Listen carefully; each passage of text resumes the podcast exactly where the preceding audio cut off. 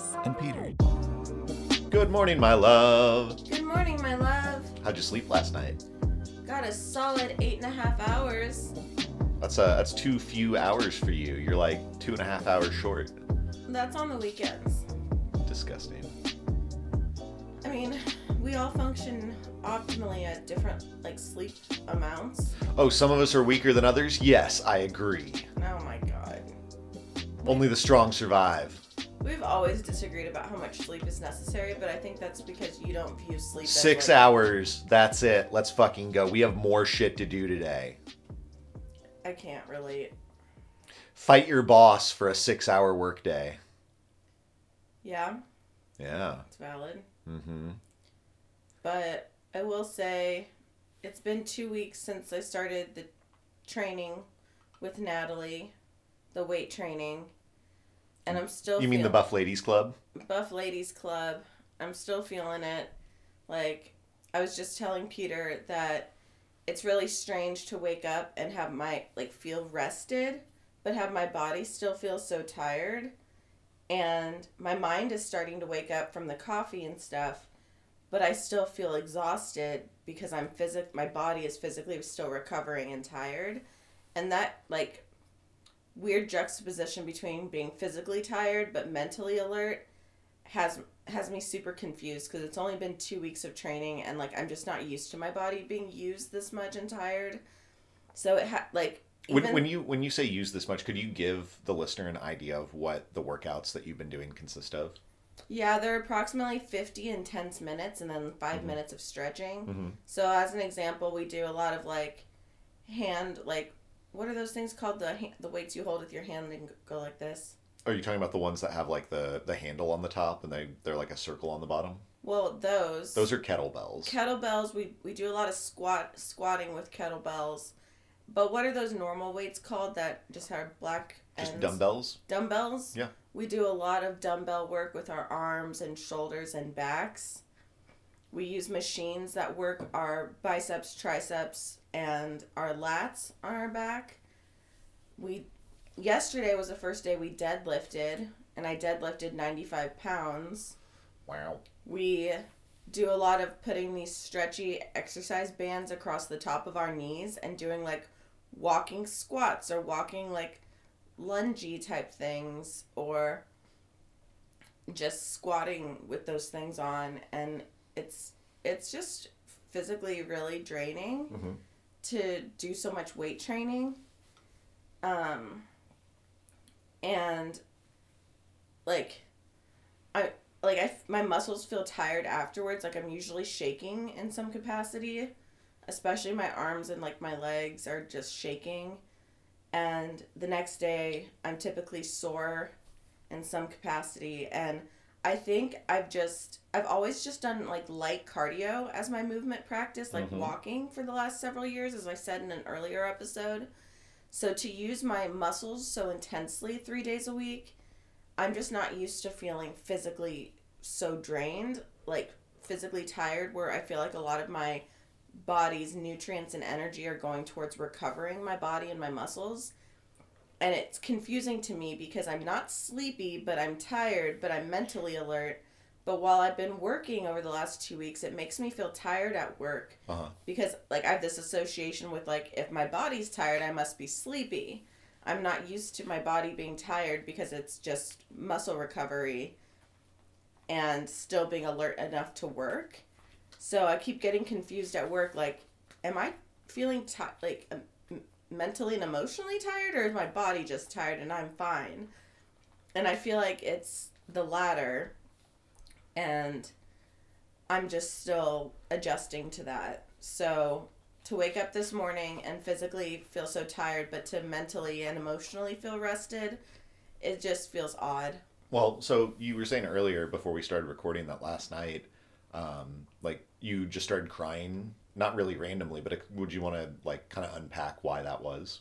Yeah, so yesterday we we recorded and it was the day that I woke up at 5 a.m.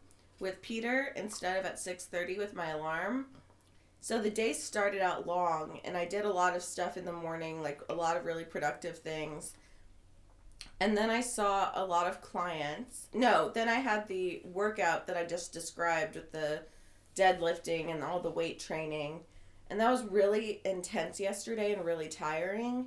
And then I saw clients, which was like mentally and emotionally tiring. And I, I actually was mentally tired from my body being so tired at work last night. So, like, I was seeing clients, but my posture was like, my head was leaning on my hands. I was like sitting back. Like, I just, and a couple clients asked, like, how are you? And I was honest with them. I was like, I'm pretty tired. Like, woke up super early and did a really intense, like, weight training. Like, I'm really tired, but let's go. I can't wait to hear about what's going on in your life. Like, talk to me, share what's on your heart. So I still did my job well, but it was just really draining. And I, so I'd been up since five. I got home at like close to eight thirty at night from seeing seeing my clients, and by the time like we pretty much immediately ate dinner. And when I was giving Peter a hug to go to bed, I just he was being sweet and saying nice things to me and I think I just, from tiredness and emotionality, I just kind of got a little choked up and like started crying a little bit. And like, yeah, I think I just got so tired and felt feelings and just kind of started to cry. Um, but went to bed shortly thereafter and I pretty much fell asleep right away.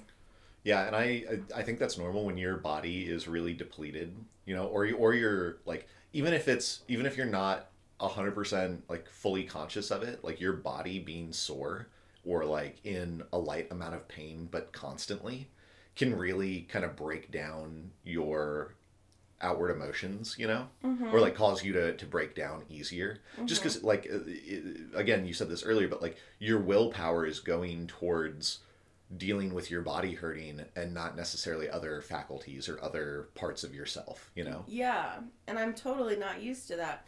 But you were kind of talking about it before we started recording in regard to athletes. Would you like to speak on that? Yeah, so I actually think, you know, the, the emotionality that comes from exerting yourself to your physical limit. You know, like when you when you see people no matter what level they're at, you know, it could be NBA professional, it could be NCAA collegiate, it could be at your fucking rec center in your neighborhood or on your college campus. When people are exerting themselves to the limits of their physical capacity, running as hard as they can, running longer than they think that they can, sprinting longer than they think they can, can more times than they think they can because they need to defend someone. I'm thinking about basketball specifically, like running the length of the court because you don't want the other guy to score, but doing that over and over and over again over 90 minutes and or or like you know some sometimes longer if the game goes into overtime but like that just like that thing you know and and the the phenomenon of you know your willpower going towards dealing with your physical self and that kind of taking away some from I guess like the what, what what would Jung call it the mask of our of our outward selves, right? Mm-hmm. Like you you'd have less capacity to to hold the mask up, you know? Right. And so I think in that way, sports are kind of like the OG reality television. Because like, why do people watch reality television? They want to see people doing things that like that are either interesting or poignant or like entertaining or whatnot, you know. And one of the most impactful things that another human being can witness is another human being getting to the limit of themselves, you know? Right. And so sports, like, you know, if, uh, if you watch a college team, you know, like we got the Jayhawks who won the national championship last year. You, if you followed that team the whole season, you knew like which players were having good seasons, which ones were having bad seasons. Like we've had, I've had seasons in the past where like people's parents die in the middle of the season, then they're playing for this like redemption story, like oh, good shit, emotional shit, right? You take that through the whole season, and then win. Oh, of course that's why they're crying. Like your body beaten down like you've spent your whole life trying to get somewhere, and it happened. Oh, that's fucking compelling television. So you're saying like the mask comes down mm-hmm. after you physically exerted yourself, and yeah. we're more likely to show emotion that we otherwise maybe would be able to like hold hold back. in. Yeah, like and and people like to see that. You know, people like that authenticity, right? That's that's become such a buzzword over the last five years, like authenticity, authenticity. You know, that that whole sort of thing. Like every company is trying to find ways to be, you know, quote unquote authentic, which in itself is inauthentic, right? Um, but like when you take especially amateur sports, like just the grind, because like those guys, I mean, you know, if you get up to the higher tiers, you know, now they can get paid. You know, just recently, just within the last couple years, that started to be a thing. You're talking about college college athletes. college athletes. And but but like you know amateur you know like college athletes you know you it used to be like yeah if you were a top tier recruit you might get bribed like someone might buy your mom a house or a car or like give you a bag of money but it wasn't like you were making like you know some of these like uh, quarterbacks in the SEC are making like six seven figures from endorsement deals for being the quarterback at Alabama right. right? Like holy shit, like new day and age, right? But like, you know, back in my day, oh my god, I get to say that unironically. I'm getting fucking old. Back in my day, you know, you got your meal plan, you got your uh, your swag from whoever the sponsor was, like Adidas or Nike or whoever, and you got clout on campus for being like a huge motherfucker most of the time, you know. And that was it. And then you just like you're playing for trying to get to the next, like you know that that uh, that show on Netflix, Last Chance U, the basketball seasons. I fucking cry like half the episodes. The football one too. You know, TM, you know, that woman who just cared so much for this. Oh my god, my fucking heart, right? Like sports are the OG reality TV because you get to see emotion that people normally keep behind closed doors or, you know, keep in private. And so that's why I fucking love it. And it's because of what we were talking about earlier. Uh, you know, you part of it is like your body is breaking down. Like you don't have the faculties to like hold it all together, right? Right. And that's compelling. So, yeah, I don't know. I don't know how we got on that tangent.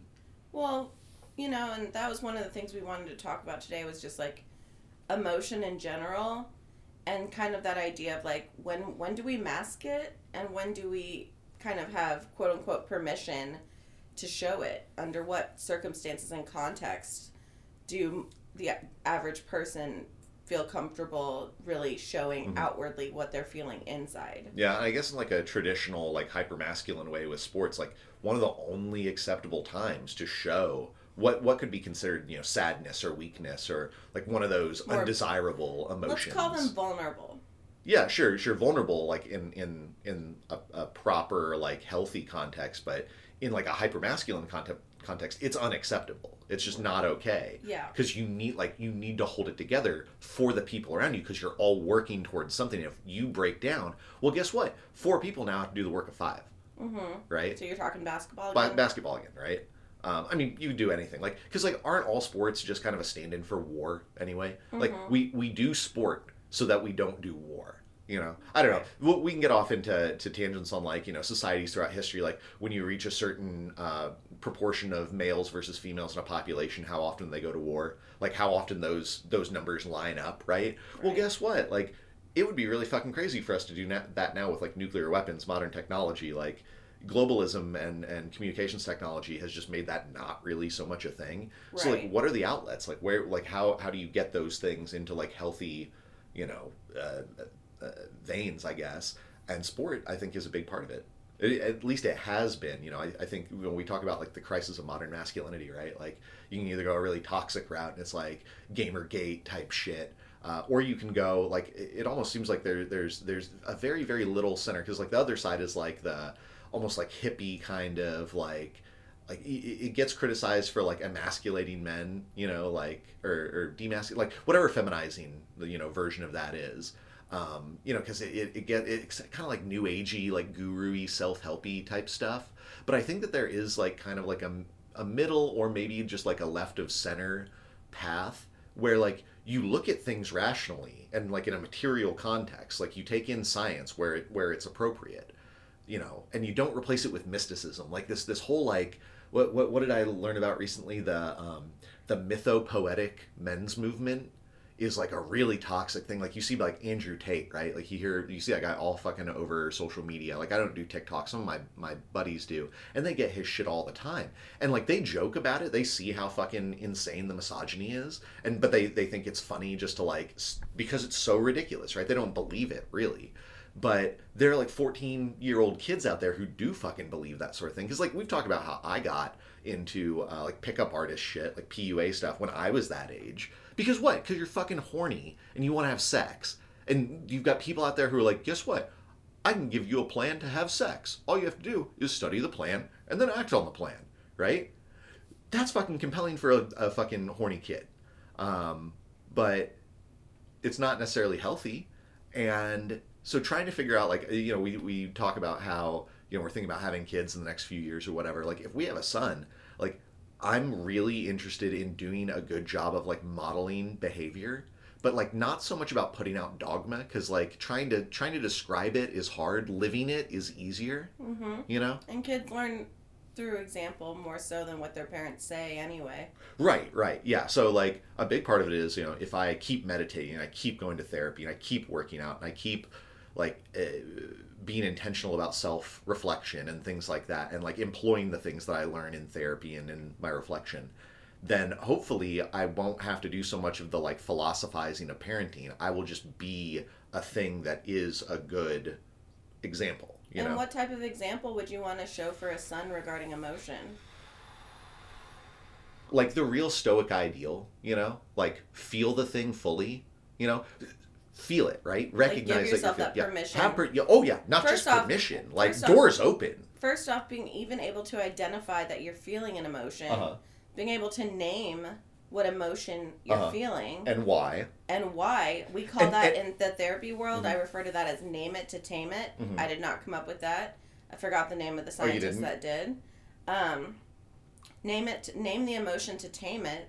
To get you know to it just takes some of the power away from like the intensity of the emotion once you name what it is. Well, yeah, because the the ambiguity is the thing that gives gives these kind of uh, I, I don't know these phenomenon strength. Yeah, because it's like this uncertainty of like something's going. Because emotions first happen physiologically in our body and they're happening for a reason. and then they our body then it kind of moves up to our mind, and we start to have thoughts that are tied to the emotion. We start to have stories we start to tell ourselves regarding the emotion and the environmental context of what what triggered the emotion, and that's when people who don't understand what they're feeling kind of start to feel confused or overwhelmed of like what's going on with me. Mm-hmm.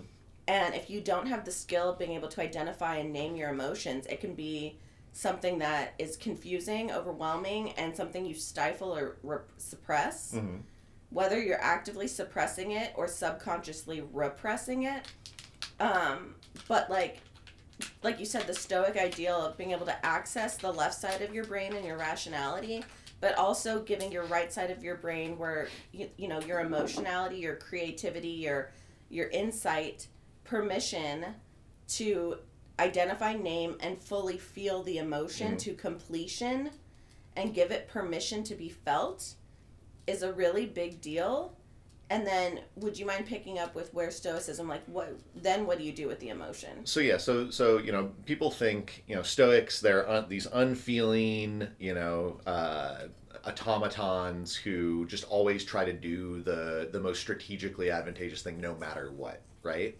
And that view of sto- Stoicism, you know, that that's like kind of a I think an unnatural and unnecessarily painful way of dealing with the world, and I think it's it's sad that Stoics get that kind of perception that that misconception about them but like the real stoic ideal for for emotion anyway is like you were saying feel it fully understand why you're feeling it like what what is the source of it right? And and it's hard to do that because like you you're so wrapped up in the thing right? It's it's hard to see your way out of of a hurricane when you're in the eye of the storm right, and it's recognizing that and seeing the real reason for why you're feeling what you're feeling and not some conflated version of it that's that's thrown off by your extreme emotion but then once you've felt that thing fully and unpacked it like you've you've named it to tame it right you've said what it is why it is Felt it fully. felt it fully kind of like honored it i guess would be another word That's what you I could say in, use with right my clients. Yep. So so like honor that feeling,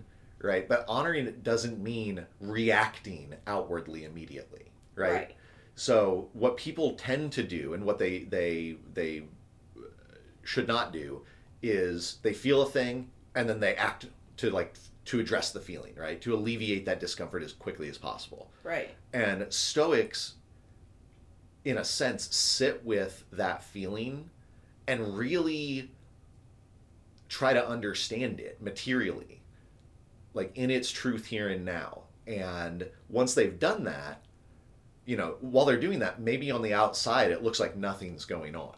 But on the inside, the whole storm that needs to to take place, you know, it's rolling in and it's it's rolling out, and the rolling out portion of it is taking all that knowledge you have about your emotions, looking at the situation that they're that it's stemming from, thinking about how your ideal self would want this situation to play out, and then constructing a plan to have that outcome be met. So in the therapy world, when I work with my clients, I would call that fully feeling your feelings and accessing the left side of your brain so that we're not necessarily being reactive with our feeling, Mhm.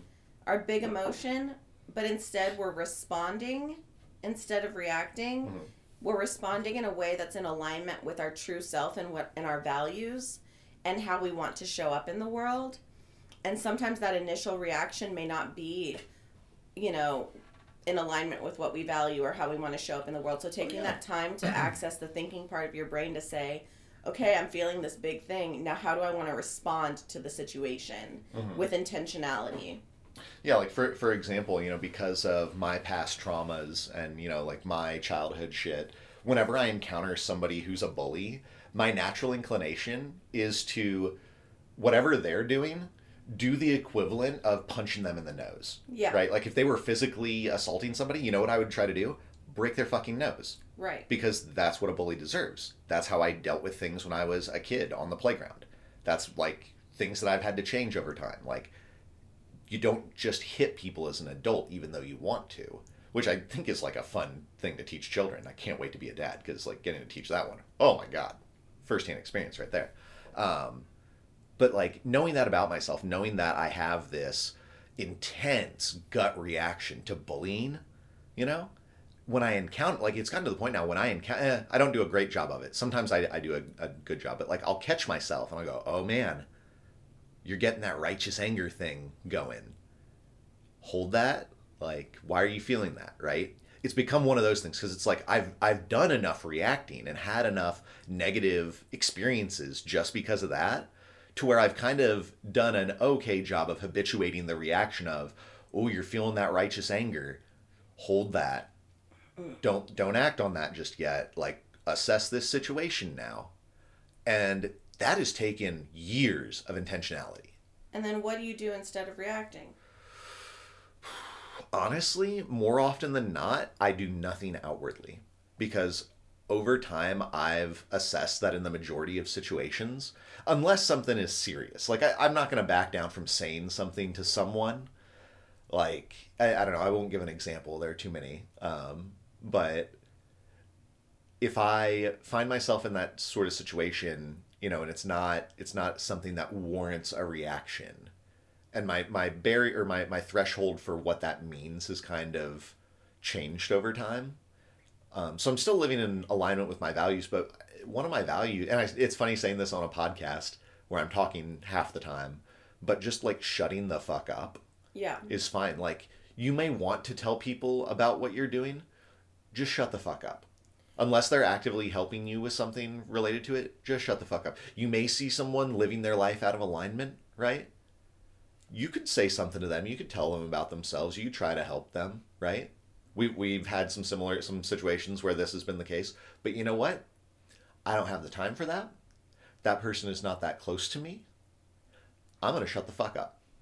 I've also seen you and like kind of like we're using the term bullying, but any it's really anytime Peter sees an injustice, he gets that righteous anger and like it really is intense. But I've seen you get better at um instead of reacting the way you used to of like let me give this bully what they deserve. Mhm. I've seen you kind of do what you're saying of like pause, feel the feeling, understand the feeling, assess assess the situation, and I've seen you learn to skillfully respond to the situation at times like not just shut the fuck up, but like respond verbally and with intentionality, choosing your words carefully based on what outcome you want from the situation. Would you agree to that? Yeah, yeah, I would I would agree with that. Yeah. which is really cool. Which kind of like this whole conversation leads me to think of a lot of the work I've been doing recently with um, some of my clients. Um, in the recent, like last probably year or so, I've developed quite a few um, adult male clients in my caseload. Mm-hmm. A lot of them are like millennials. And do you remember the age range for that? Oh geez, I think it's like forty to forty to twenty eight. That was what I right that's what I've been saying about like that. 28 to 40 year old men who come in for individual therapy. And one of the main things they'll tell me is, you know, I don't feel like I'm good with emotions. I feel like the only emotion I ever feel is anger and I get really reactive and it affects the people in my life. And sometimes I don't know what I'm feeling. And like that goes I whenever I'm working with these clients, I always like to give them context to normalize their experience. And I talk to them about, you know, the masculinity box that existed for like our parents' generation and prior generations Mhm. before that, where men weren't socialized for it to be acceptable to show any emotion except anger. And like from the time that, you know, men are little boys and you know infants and little boys Mhm. and young adults like their emotional expression like the full range of their emotional expression was not necessarily cultivated by their parents or teachers or coaches. And a lot of young boys were coached and taught to you know suck it up or you know like stifle or suppress their more vulnerable feelings.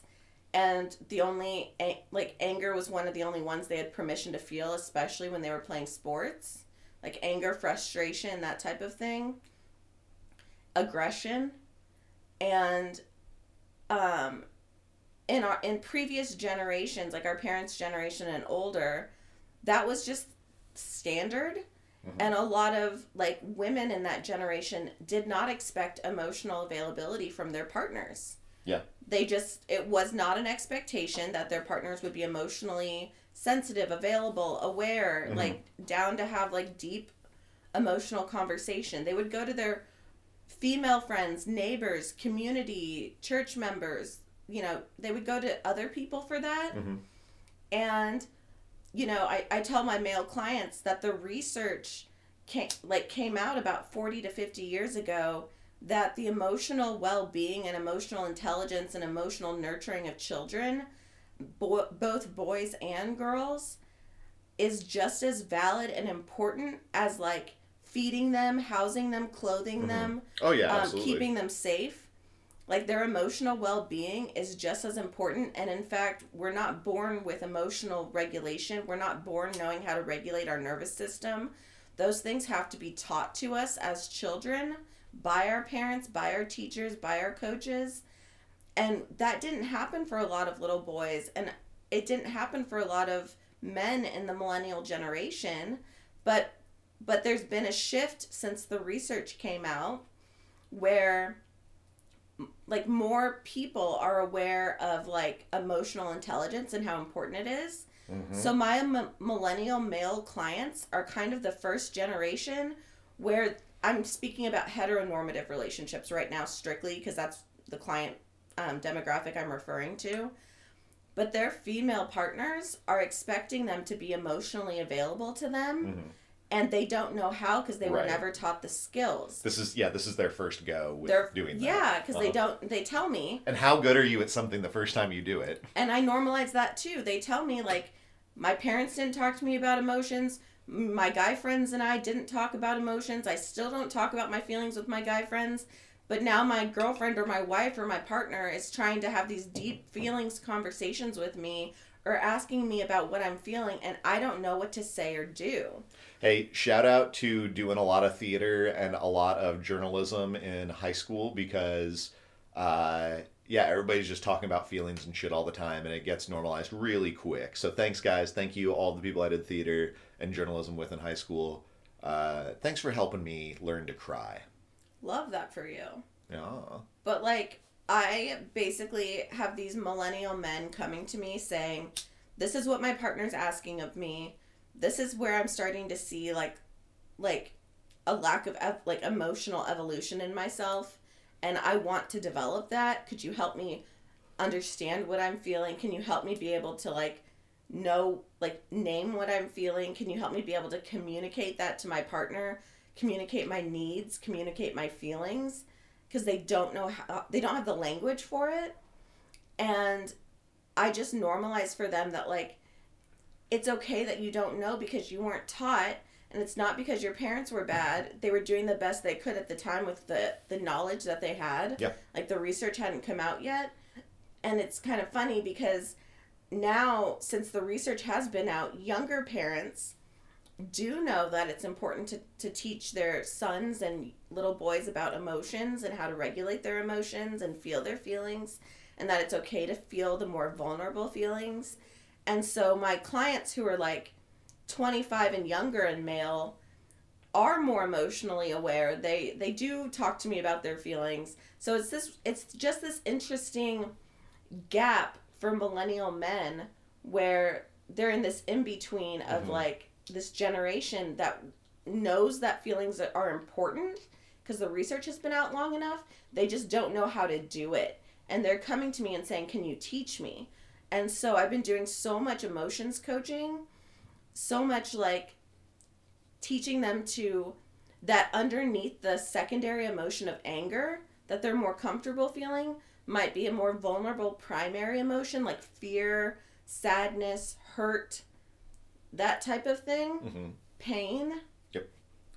And having them learn that and teaching them to feel it in session and giving them the language for how to communicate that to their partners like that they are feeling a more vulnerable emotion and not just acknowledging the emotion and feeling it but what do you do with it right like Right. Now that i'm feeling this big thing and i know what it is what do i do Yeah. What next? and so i teach them like self-soothing techniques self-regulation techniques Deep breathings. deep breathing go for a walk exercise talk to your partner um, i teach them how to co-regulate with their partner which is where you take if you're dysregulated you get comfort from another person who is regulated and the co- the regulated person's nervous system helps soothe the dysregulated person's nervous Mhm. system that Oh, could yeah. be through a hug Yeah. that could be through a conversation It's great where for bonding too. it's great for bonding. It could be where you're just comforted, reassured, validated in what you're feeling. I teach them how to receive that from their female partners. And I actually have to teach them when their female partners are coming to them with big emotions, they often say, I don't know what to say or do. And in fact, I find it overwhelming.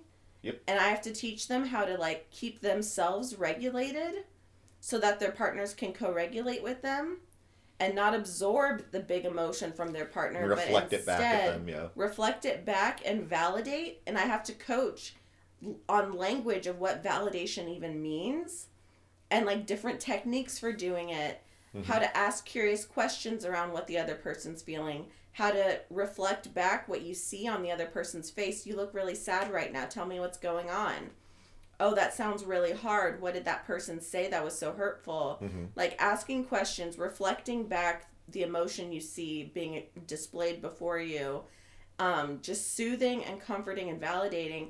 I have to teach them how to do that. And I've seen some really incredible growth in a lot of my male clients. One of them, after I taught him how to feel his feelings, basically told me, This is like having a superpower that I didn't even know I needed. But like, they're reporting it being like a total game changer, not just in their relationships with their partners, but also with their friends and family. And so, like, yeah, I just, I just, I'm, I'm kind of going on a tangent because I'm really passionate about this topic, Uh-huh. and I'm really passionate about working with millennial men, um, and doing emotion coaching. But I just think it's so, so important, and it helps with every area of life to be able to express our feelings and needs in a more authentic, to use that word again, Hey. in a more authentic way Marketing buzz. because sometimes just that initial reaction of just anger isn't actually truly authentic to what your true self is feeling which might be hurt feelings sadness pain you know whatever it may be fear and so yeah like doing that work has been really fulfilling Hell yeah. That's dope. yeah thank you